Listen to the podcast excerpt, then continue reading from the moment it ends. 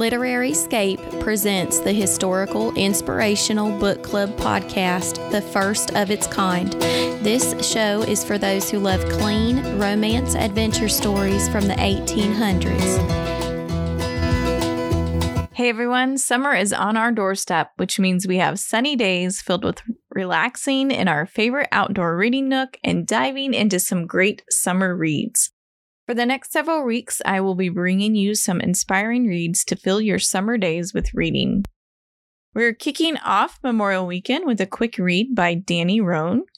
Maggie's Valley is the first book in Danni's Strong Hearts Open Spirit series. All four books can be found on Kindle, and currently they are part of Kindle Unlimited.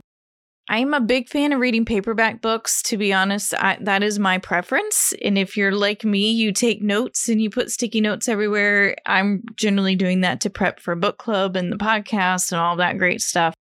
But also, I, I like to go back and read what my initial thoughts were when I go back to the book again. But, anyways, I have recently enjoyed several books with my Kindle Unlimited subscription. So, if you find yourself traveling this summer, then Kindle Unlimited is the best way to bring your library with you. That is something I totally love about ebooks, which I didn't think I would fall in love with ebooks. But every time we're traveling, it's just nice not to say, I'm going to take these three books with me because inevitably I'll read through all three and then I'll be out of books to read. So, if you haven't checked out any ebooks, I would give them a try. There's also, at least where I'm at, our libraries use the Libby app, which allows you to check ebooks out through the library for free as well. But enough of that.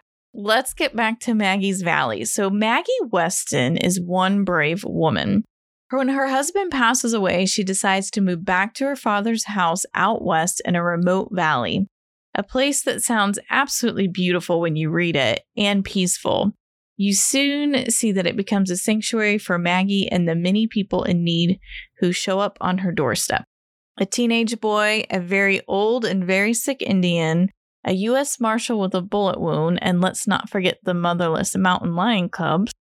Maggie is a kind and fearless woman who extends God's love to those in need around her.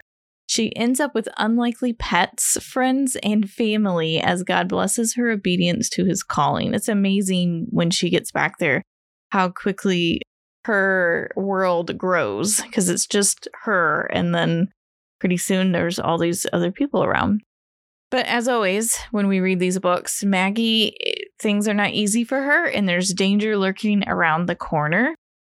And with the help of God and her new friend, she's able to bring about peace and justice not only for herself, but for her neighbors. So, if you're looking for a quick inspirational read with adventure and romance, then Maggie's Valley is for you.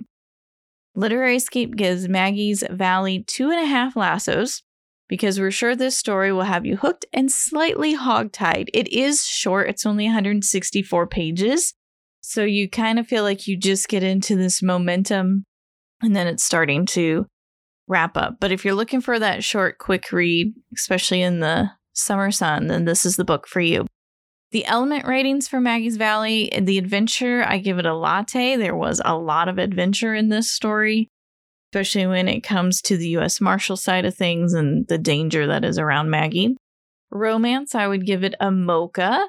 Her US Marshal is actually quite romantic and mystery. There is a bit of a mystery to this, so I gave it a mocha rating.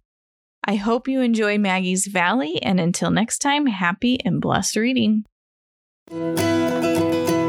Hey everyone! If you enjoy our content, please consider following us on Rumble, Instagram, and your favorite podcast platform. Thank you for your support, and until next time, happy and blessed reading.